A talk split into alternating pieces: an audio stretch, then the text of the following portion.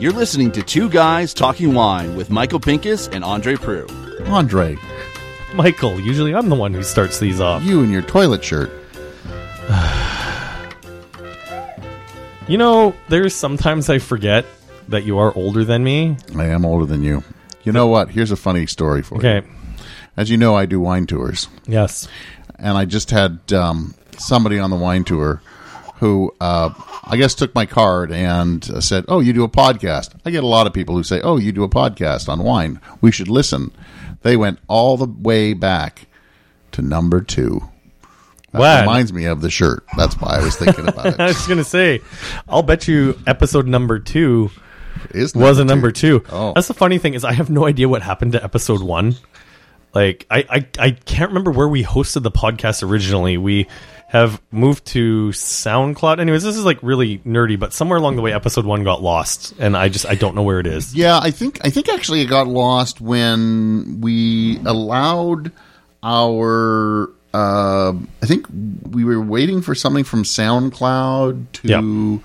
Uh, like usually they send you a little deal if you wait long enough. You know, one of those things. You get the email and then you get another email. Yeah, yeah, yeah, yeah. And then they and we just you know missed it, and then so they lost. Well, we could never find number one after all that. Anyway, Anyways, the shirt I'm wearing, this is where I said that you're old, um, is for Gob. Really great Canadian pop punk band. I saw them in St. Catharines last September. They're touring again. Their lead singer, uh, Tom Thacker, is also part of Sum 41. He joined the band after Steve O left the band for Sum 41. hold on a second. The guy's name is Thacker. Thacker. Oh, okay. I thought I heard- Tom Thacker. Okay, I heard Thacker, and I'm like, no way, you No. cannot get away with a name like that. Yeah. So, We should also mention that we are uh, being sponsored, uh, Right. on the podcast by uh, Val D'Oca. uh, so a big thank you to them for uh, for sponsoring the podcast Yeah. for the rest of the year. Val D'Oca Prosecco Superiore Valdobbiadene. Valdobiene, Valdobi. Damn it, We're I still not getting it. it. We're still not getting it right. But I mean, it's the thing too, where um, you know, I I never. Valdobiadene. There we go. I don't think that's how you say I, it. somebody, somebody, I don't know. How can we get people to tell us how to say it?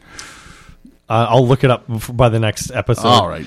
Uh, but you know, um, we appreciate having a chance to work with sponsors that um, like we actually like their product. Yes. And I mean, it's product we would have talked about anyways. But um, you know, as I've said many times, when we promote the Patreon, and you can still promote us on Patreon because Val D'Oca isn't paying us a whole lot. Yeah. They're paying us enough to cover our hosting costs. Um, but uh, yeah, um, p- patreon.com slash two guys talking wine and Val D'Oca Prosecco. Yeah. So thank you very much, and it's uh, definitely at the uh, it's definitely at the LCBO. So you can always pick it up, and so uh, thank you to uh, Val D'Oca for uh, for sponsoring. So Um, we're, we- we're we're about to get into, a bunch of stuff. and I, I think it's important that we specify that we are recording this on September 26th, just in case some of the information we talk about is a little out of date. If anything changes in the story that we're about to unpack, um, I will either record a preamble or a postamble to bring people up to speed before the episode. Is there such Is a live? Thing? Is there such a thing as a post amble? Well, yeah, you just you, Po- you, you amble after the post. I guess. I guess. But uh, I thought to uh, get us in the mood, um, it just as I said, we're on uh, some some weird. Uh, so uh, a while back, when we were going to do a spirits podcast, um, something happened, and again, certain things just kind of go by the wayside when it comes to uh, to us some days Yeah. um, the uh, the distiller limited in Virgil, Yeah. uh, Niagara, decided to give us five different bottles of their small test batch uh, spirits. That's great. and uh, we were gonna uh, taste them, and uh, I think I was doing an article for. Um, uh, Grapevine magazine in Prince Edward County, and Oh, there's uh, still magazines. there are still magazines out there. Uh, and lo and behold, they they handed me these uh, five bottles and said, "Taste them."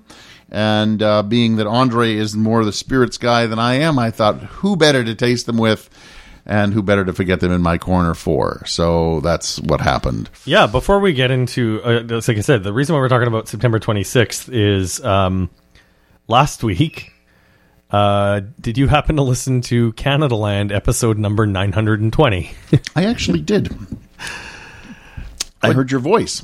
My voice was on that. It was something that I have spent um, a big part of 2023 working on. And I guess before we now we're going to jump around a little Yeah, a little jumping. We have um, the limited vodka in our glass, and man, this is actually really tasty. It's really vodka. good. It's really smooth. Like I'm not a big vodka drinker, but I think I'm really happy with that. Like I See, but I also think need vodka to have like a, a flavor to it. Um, my wife's family's Polish. I, I don't know if we've talked about that on this podcast a whole lot, but Christmas Eve involves drinking vodka. We usually drink uh, Żubrówka, which is a, a Polish vodka, but it's it's sweetened. Like there's back, it's back sweetened with a bit of sugar, and there's a, a like a a shard of wheatgrass in it. That's kind of their marketing thing. The whiskey's good, or sorry, the vodka's good, but this is um, said it's made with 100% corn. Yeah. and um, you know, I was ready to be hard on it because I think corn should be turned into whiskey and turned into bourbon. Um, this is really nice. This is real, it actually has some flavor to it. And uh, now that you mentioned the corn, I don't know if it's just because you said corn.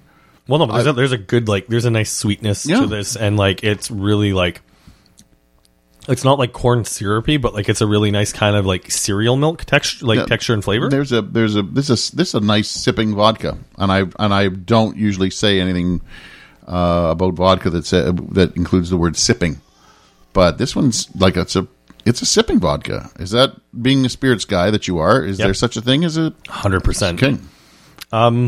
And I would I would keep this in the freezer. I think that's my only complaint about this is we've got this a little bit warm because it's at room temperature. Like cold vodka's nice. It's been sitting in my trunk so last two days. So you listened to uh, episode 920 of Canadaland. and and you were talking about. Um, I talked and about if- a lot of things. And if you haven't listened to it, I'm sure that uh, Andre is going to put it in the podcast notes uh, uh, underneath the. Uh, now that he's finally starting to do podcast notes, how proud I am of you and links and stuff. don't stuff. they look good? looks great, actually. I'm very, prou- I'm very, very proud of you.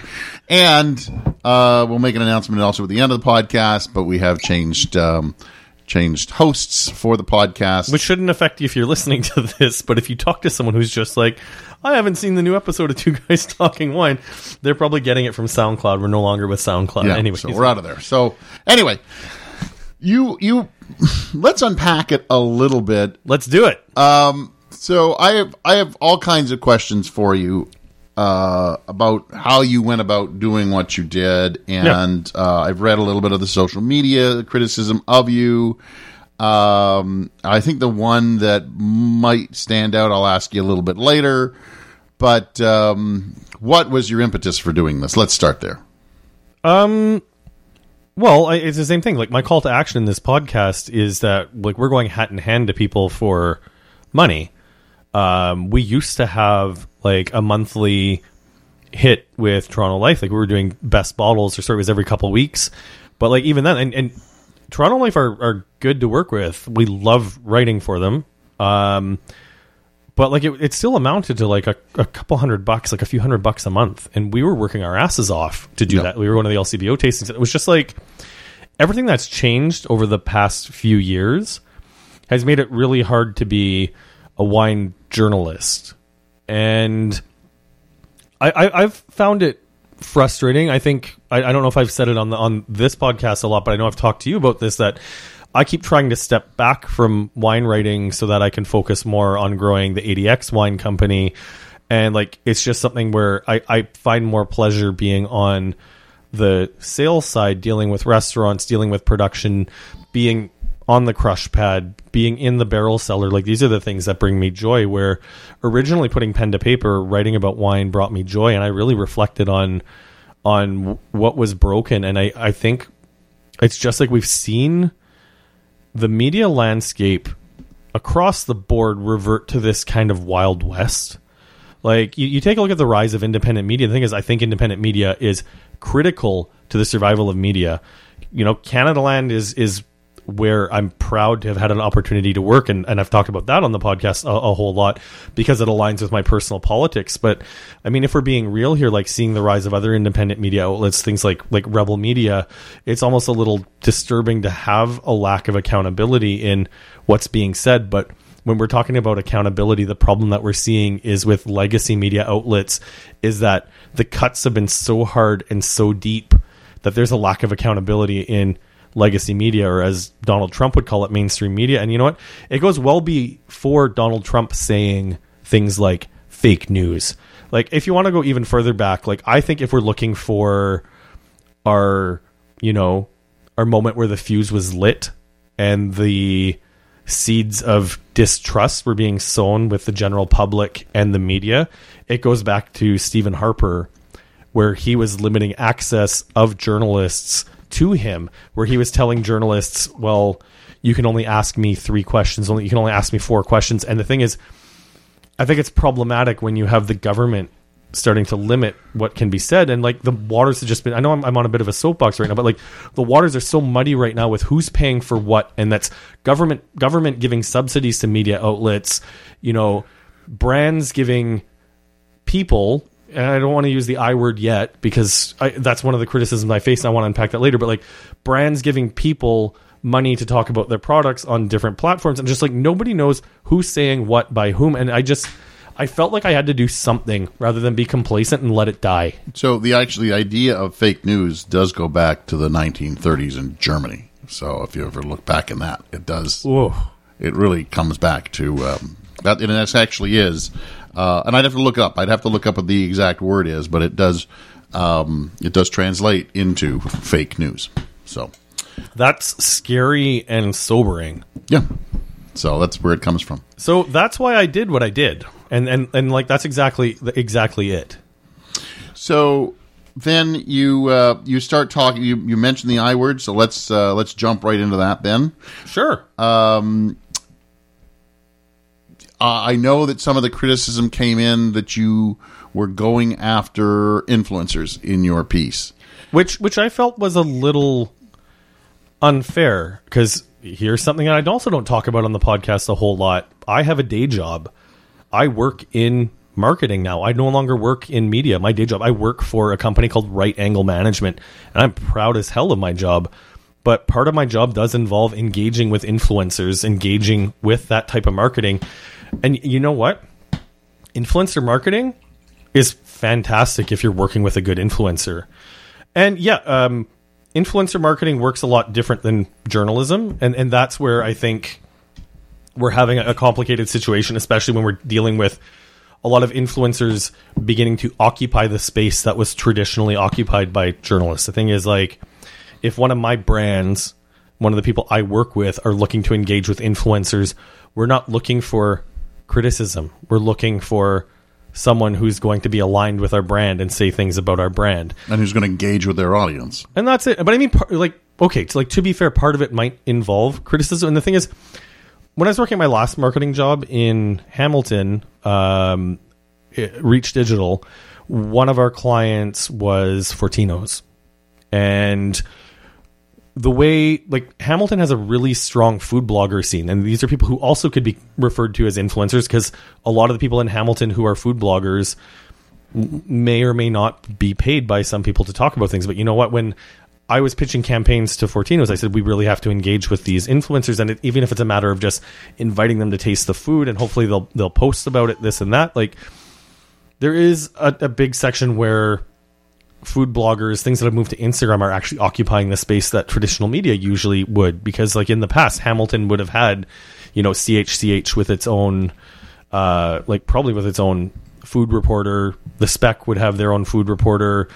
You know, CHML would have their own food reporter, and now like companies don't have the money for that crap anymore. Yeah, it's all AP or whatever it is. And, and that's the thing is AP isn't doing lifestyle. Nobody's doing lifestyle journalism anymore.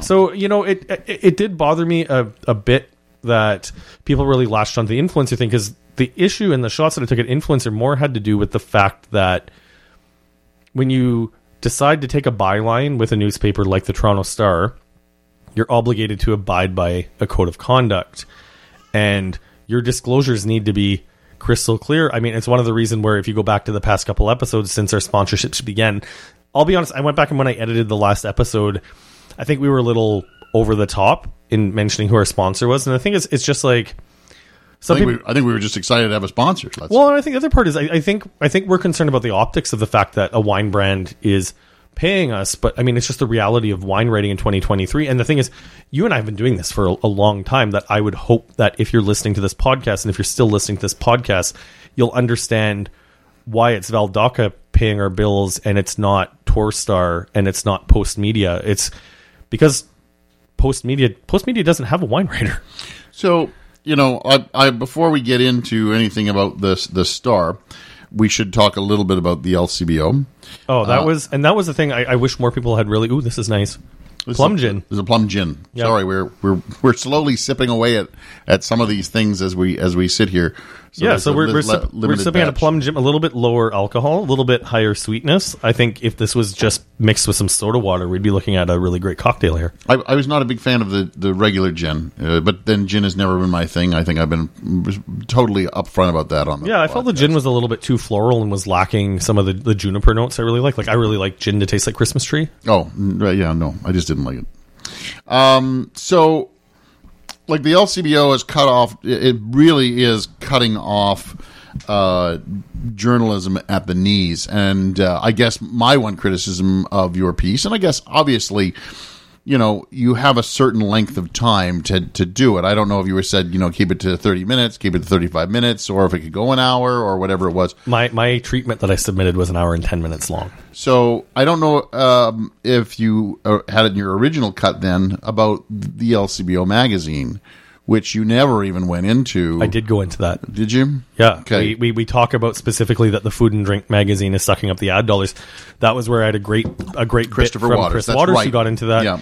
And it's the thing that I actually got a lot of feedback privately where some people messaged me and were just like, I didn't even think about that being not journalism. I didn't realize that was a catalog.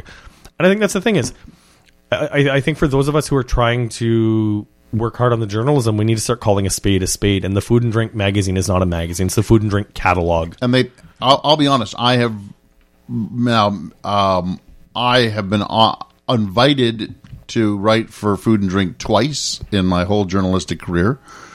Did you? I did take the opportunity to write, but then I was told uh, on a number of occasions, you do not know how to write advertorial. But you know, I'm I'm going to throw out a number here that you know a lot of people are going to be shocked at. Um, the, uh, the, the when I was asked to write, they were they were paying a dollar a word, Yeah. a dollar a word. Yeah. Like I these days I get, you know, flat fee for a small article. Yeah. Nobody pays per word anymore. Yeah. Um but a dollar a word is buku bucks and you know when they come to you with that and they say will you write something for us? and you go well what's the pay? and they go it's a dollar a word. You know your eyes flash a little bit. Like that's that's a lot of money.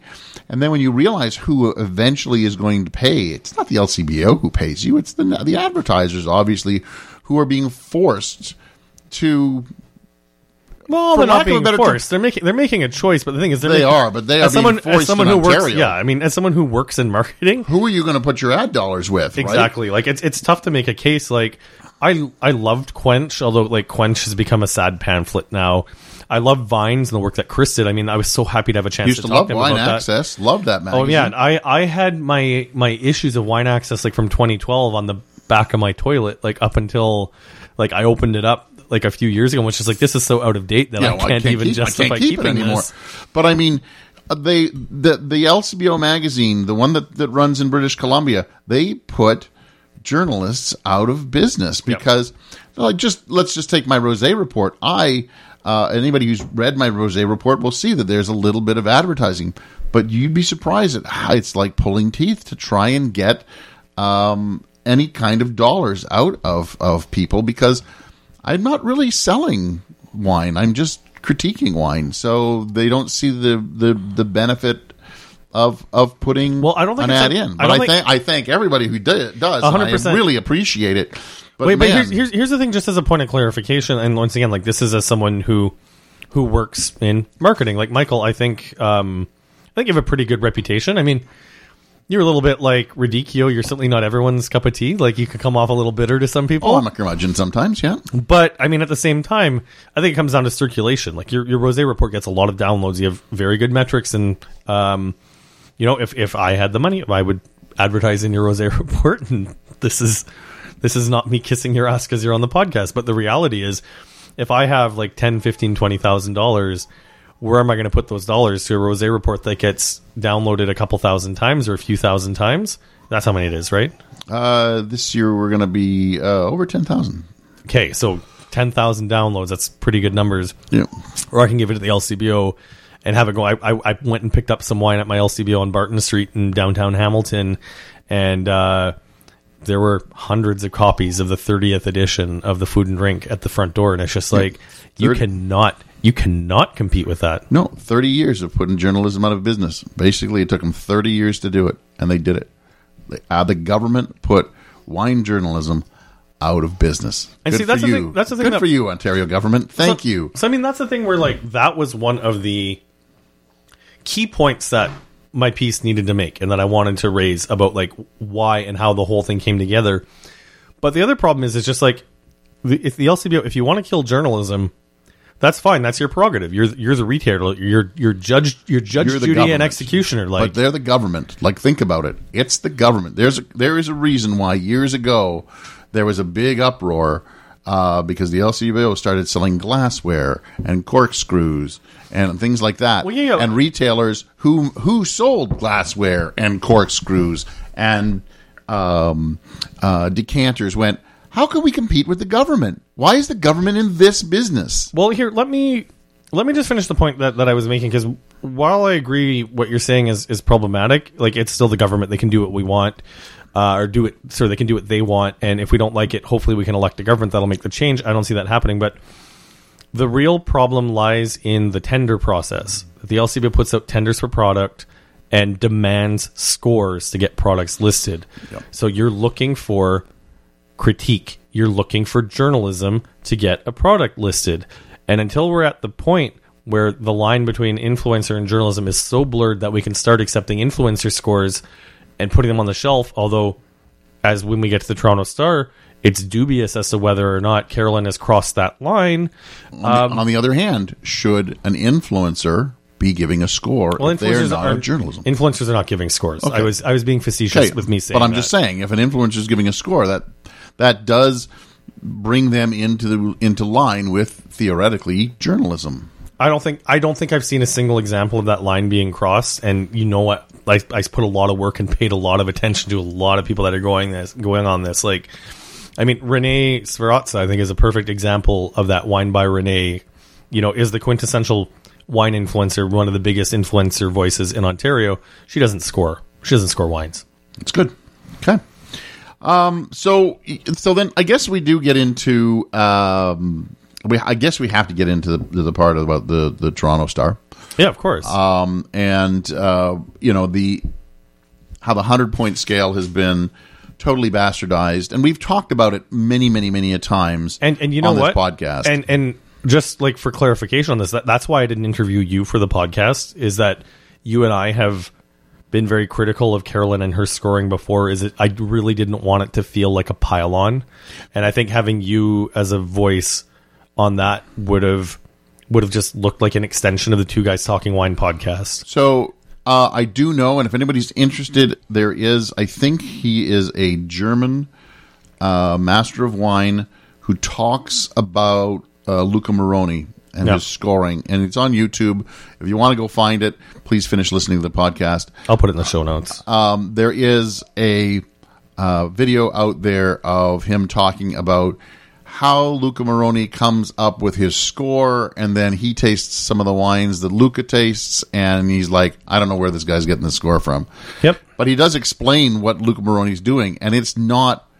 It's like a totally different hundred point system that this guy's using, and yet the LCBO grabs his scores uh, at ninety nine and ninety eight. And Well, it's it's it's just like Jesse Brown, like the the publisher of Canadaland and the usual host of the Monday show, said at the beginning of the podcast is he goes into the store deciding red or white, and then he looks at the score. And the thing is, I saw a couple of people who um, didn't tag me on Instagram offering some critique saying that nobody buys wine like that. With respect, sir, that's how a lot of people buy their wine. The wine is bought one of two ways. Uh, as a guy who does uh, wine tours, I can tell you that people tell me they either buy it by the score or they buy it by the label. Those are your two ways that people buy wine. They either look at the label and they go, "That's a pretty label. I like the look of it," or they see 96 or 98 and they go, "98 points for $15. That's going to be a great wine. I'm going to pick it up." And that that usually is the, the two ways people buy wine. They don't buy it because they know who Ornellaia is. They don't know it because they know who Solaia is. They don't know it because they know who J. Lohr is. They n- label, score. That is the majority of your population. And, that's the thing too is it's just like like even being a critic, like I, I in general have like I don't trust James Suckling scores. no.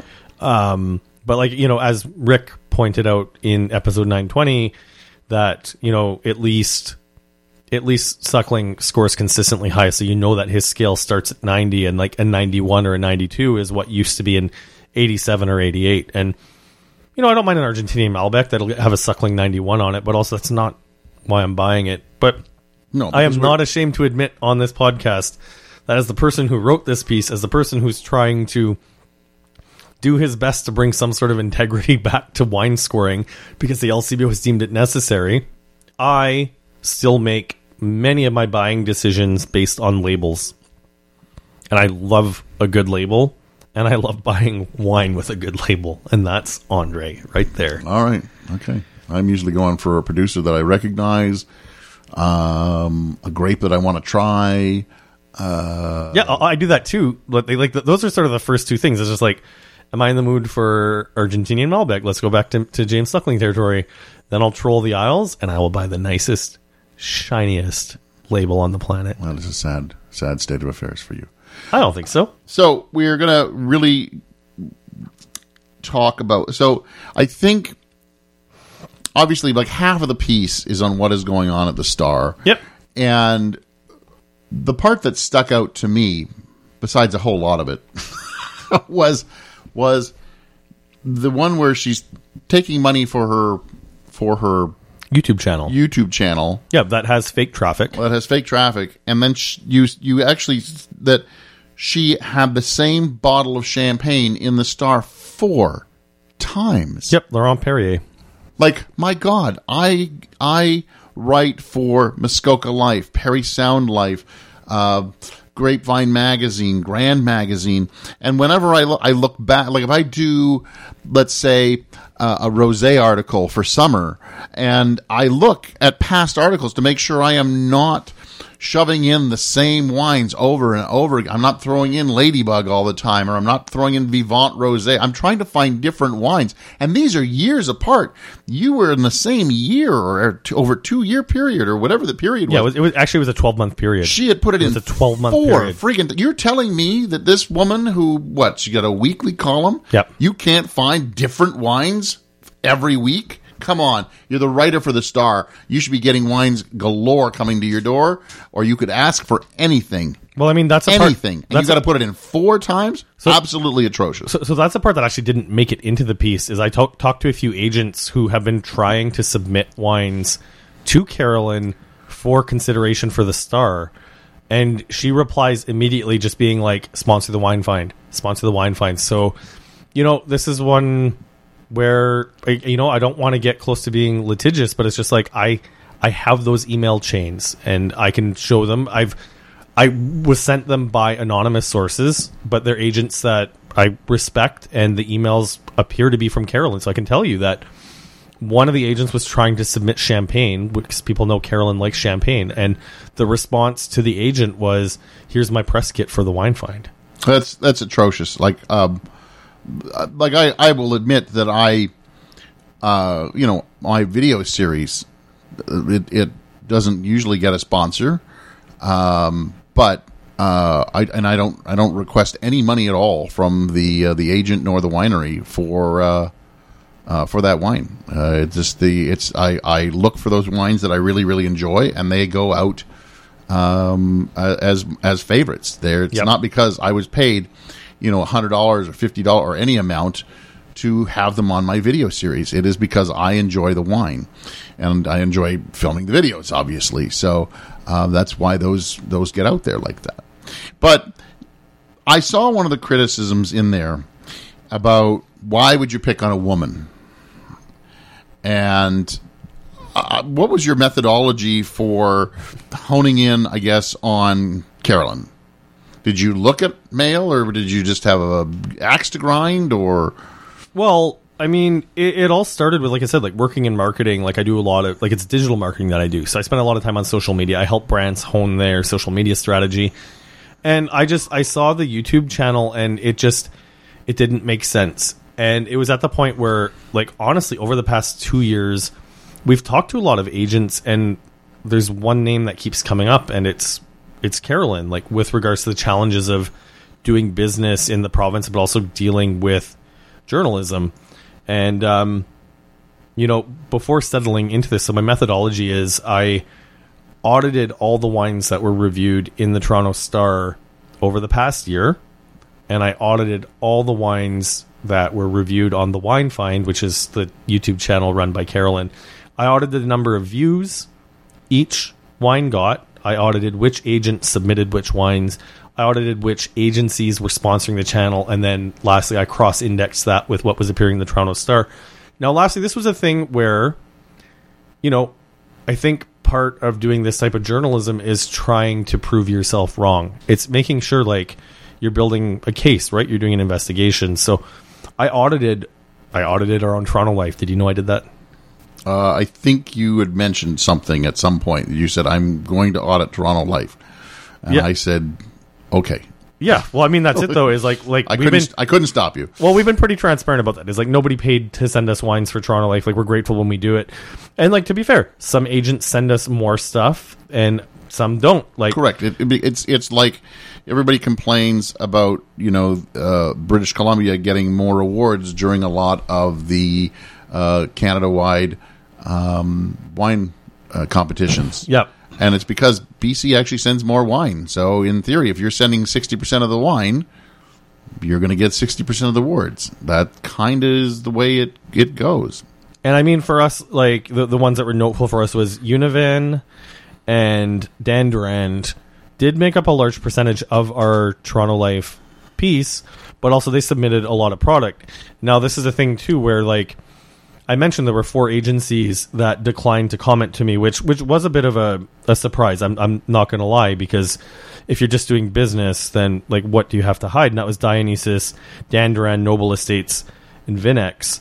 Uh, and you know, I reached out to these people multiple times, giving them ample time to respond. So like I go to our Toronto Life our Toronto Life piece and you know, we had a good one, two, three, four, five wines that were included in Toronto Life. For Dionysus, we had one, and I know that Alex sent us more than one wine, so the rest didn't make the cut out of everything that we were there. Uh, Family Wine Merchants was well represented in our Toronto Life column. They also sent us quite a bit. And then, you know, there were other people that like that I noticed were notably absent from Carolyn's writing as well. Like when I was doing the cross index, uh, notably Nicholas Pearce, uh, and, and like I, I, I think people who've been on the podcast, like I'll I'll say I'm a bit of a Nicholas Pearce fanboy as a consumer, but also as a journalist, I don't think there's any dispute that Nick does a great job finding those really good, affordable levels. He, he, he curates a good uh, a good list. especially at the bottom end of premium. Like if, if you're looking for an agent to park 20 to 25 dollars at nick is just really good at it. He's definitely one of the best. And same thing with an agency like rogers and company that's also notably absent from carolyn's writing. Like rogers and company holds some of the icon wines from california that are always notable and always worth writing about. Ridge vineyards chateau montelena uh, paul hobbs like places that journalists outside of Ontario are writing about because they're doing really good and interesting stuff. So there was that, and then it was also. Um, I actually didn't plan on having Chris Waters be a part of the podcast, um, and I, I just I, I knew what I was working on could potentially be messy. And Chris has such a great reputation. This is not me ki- kissing Chris's butt, but also I think you can agree. Like Chris is one of the few people in this industry that nobody has anything bad to say about, No. un- unlike us. Yeah. But like when I called up Chris, I told him that I was auditing his work as well, and uh, that was actually when Chris offered to go on the record to talk about his history with Vine's magazine. Yeah, and that was it was kind of sad to hear Chris talk about it. And it's, but it's also the first time I think he's ever talked about it publicly. Uh, so you know, good for him. But you did audit his work, you said. So it wasn't it wasn't that you you specifically honed in on Carolyn because she was a woman and you had an axe to grind. You just wanted to see what was going on in journalism, and maybe it was Carolyn's work that kind of made you go, okay, well, is everybody else doing? uh, or or kind of leaning towards one uh, agent or another. Is that what you were looking? For? I for? mean, that was I was looking for I was looking for a pattern because I, I was looking for correlation. Like the fact that forty percent of the wines in the Toronto Star were rep by those four agencies that I I represented or I, I listed previously. You know, there's a good chance that those agents just have the best wine, right? Like like that. If if I had pulled the audit of yours and mine, Toronto Life, Chris Waters of the Globe, and Carolyn's, and all the percentages matched up, frankly, I don't know if I could have hit record on the piece because that would be like, okay, it just so happens that these four agents with really amazing portfolios are also sponsoring her YouTube channel, but you know the dots get farther apart. But it's when the dots got closer together that forty percent of the wines of the Toronto Star come from the same four agencies who also pay for her YouTube channel. Th- th- that that was where I felt that I I had to hit record on this. Did you did you ever find out what she was charging on her YouTube channel? That was It's up. think- It's upwards of four thousand dollars a video. wow. Um, I'd have to pull the, the thing. I think it's as low as like fifteen hundred, a thousand, or fifteen hundred for some of them. Yeah. But um, I think it works out to about a thousand dollars per wine that's reviewed on her YouTube channel. Well, I'm in the wrong business. Yep, maybe, maybe you have. uh, well, you know what? I, I still, uh, I, I guess I still like my integrity. I'm going to go with that. I uh, I sleep well at night. Uh, I give honest reviews, um, and uh, I, I don't I don't really sweat it out. Um, I've done I have personally done some pretty uh, Well, I mean, let's let's be real. Like you and I had a conversation about the fact that this podcast is sponsored, and this isn't like I'm I'm not trying to pat ourselves on the back or say that we're holier than thou.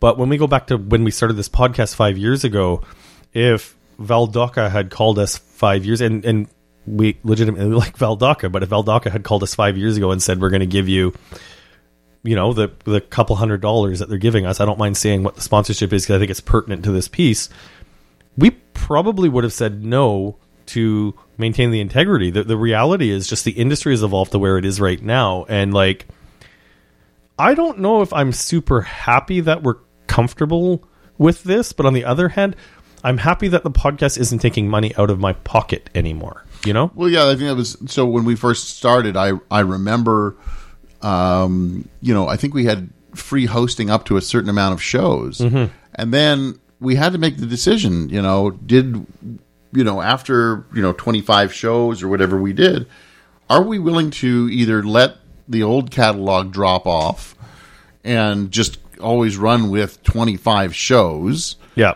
Or did we want to keep the back catalog, which I think is really what, what it was all about? Oh, but ev- even then, like that sort of stuff doesn't exist anymore. Like podcasting is so huge; these companies are, and, and these companies are also looking. And it's not, it's not a ton. It's not a ton of money, but like it's still. Anyways, the, the, the hosting fee has been going up every year. The time it takes to do this is is also a lot. Anyways, um, yeah, but you know, we I, I think you know we we we for the most part uh, get guests that we want to speak to. Um, we'll taste wines a place and go. We got to speak to this guy. We were just at the uh, Mark Anthony tasting. yeah, that was fun. We tasted a lot of great spirits, and we were like, we haven't done a spirits podcast all year. We got to get a spirits podcast going. Granted, we just pulled out some today, but Oh, I I plan on trying to get my hands on some of this vodka. I think this is. I think this is going to be great for Christmas for my father-in-law. so that's I I really enjoy, and I'm not a big vodka drinker. Okay, oh, but I guess if we're doing the critical part, we had the Heritage Apple Pie Moonshine, which had a weird smell to it. Yeah. Tasted okay. The Plum Gin was okay. That was probably the best of the gins. I didn't like the regular gin, the and then Niagara, the made from Niagara Peach Moonshine is just like so they've got like the puree mixed in with the distillate, and like it's turned like a really gross brown color. And I know I've said before, like I'm not one of the people when I taste wine that I care too much about the color. Like, you know, a wine could be fluorescent. I don't know, what's the color wine should never be? Fluorescent blue. Remember that blue wine that used to come out? I mean, I mean, like a Pinot Noir could be fluorescent blue as long as it tastes like Pinot and it's delicious and it hasn't been highly manipulated. although if it's blue, Why? You know, I, I think I think you understand the point I'm trying to make. uh, Andre, I'm, I'm just going to say that your the piece was was brilliant. If people have not Oh, I appreciate heard it, that. Uh, if people have not heard it, you've got to go listen to it. Um, you know, keep your mind open, but also Oh, uh, can, can I can I add one think thing? critically about what he's talking about here. Well, let me let me add one other thing too. It's actually something that was brought to my attention because I had a few people slide into my DMs privately, and I don't want to out anybody, but like there were a lot of people who felt that I was being too critical of influencers during the piece. But the thing that bothered me was that these people were afraid to speak out publicly, and um, I can I can understand that. And the thing is, if you do have questions or you do have critique you want to give me about the piece, like that's how I'm going to grow as a journalist because I don't think this is going to be my last piece on this. So slide into my DMs at Andre Wine Review. I'd be happy to talk about it. If you want to not be anonymous, I'll, I'll have your back. I can take the critique. Like hell, I've put up with Michael yelling at me for five years on this podcast. Like, um, just because I was fortunate, and I, I thank Jesse and I thank Canadaland and I I thank the entire team there for giving me the platform. But just because I was given the microphone doesn't mean that I'm some sort of you know wine journalism prophet. I'm just someone who did a little bit of work at the hope of of trying to change something that I think is wrong in the industry. But it doesn't mean my work is perfect. And, and, and I'm ready to take the critique if you want to give it to me. You know, as somebody who who knew the piece was coming out, didn't know the the nitty gritty details, obviously. Um, but when I listened to it, uh, you know, I I felt every every chunk of the of the the piece you went through, um, and at no point did I think to myself, "Well, that's me," except for you know something was you know you know. T- uh, um, you know, money's being taken out of my pocket by the LCBO magazine. I Yes. was like, yes, okay, that's that that is me. But I never thought, okay, I I think sometimes people listen to something and they hone in on a certain part because Oh, they're they're wondering if they are doing wrong or it's it's pointing the finger at them. So when you started talking about influencers, influencers went, "Oh, wait a second, he's talking about me," and suddenly they get their back up.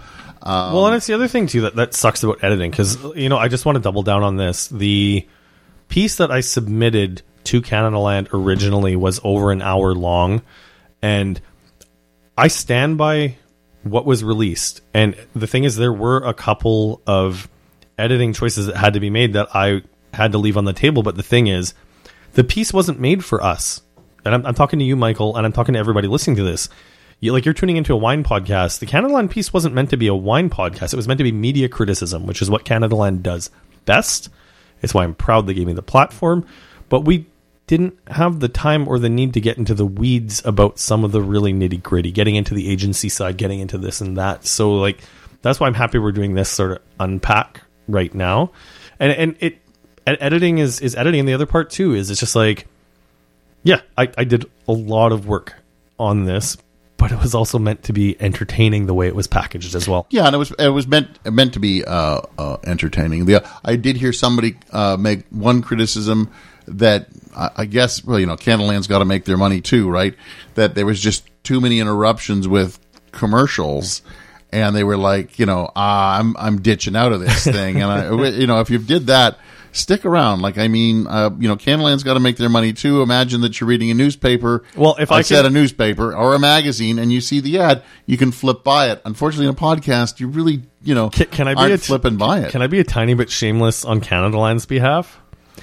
You can subscribe to Canada Land for nine bucks a month, and it gives you access to all their podcasts ad free.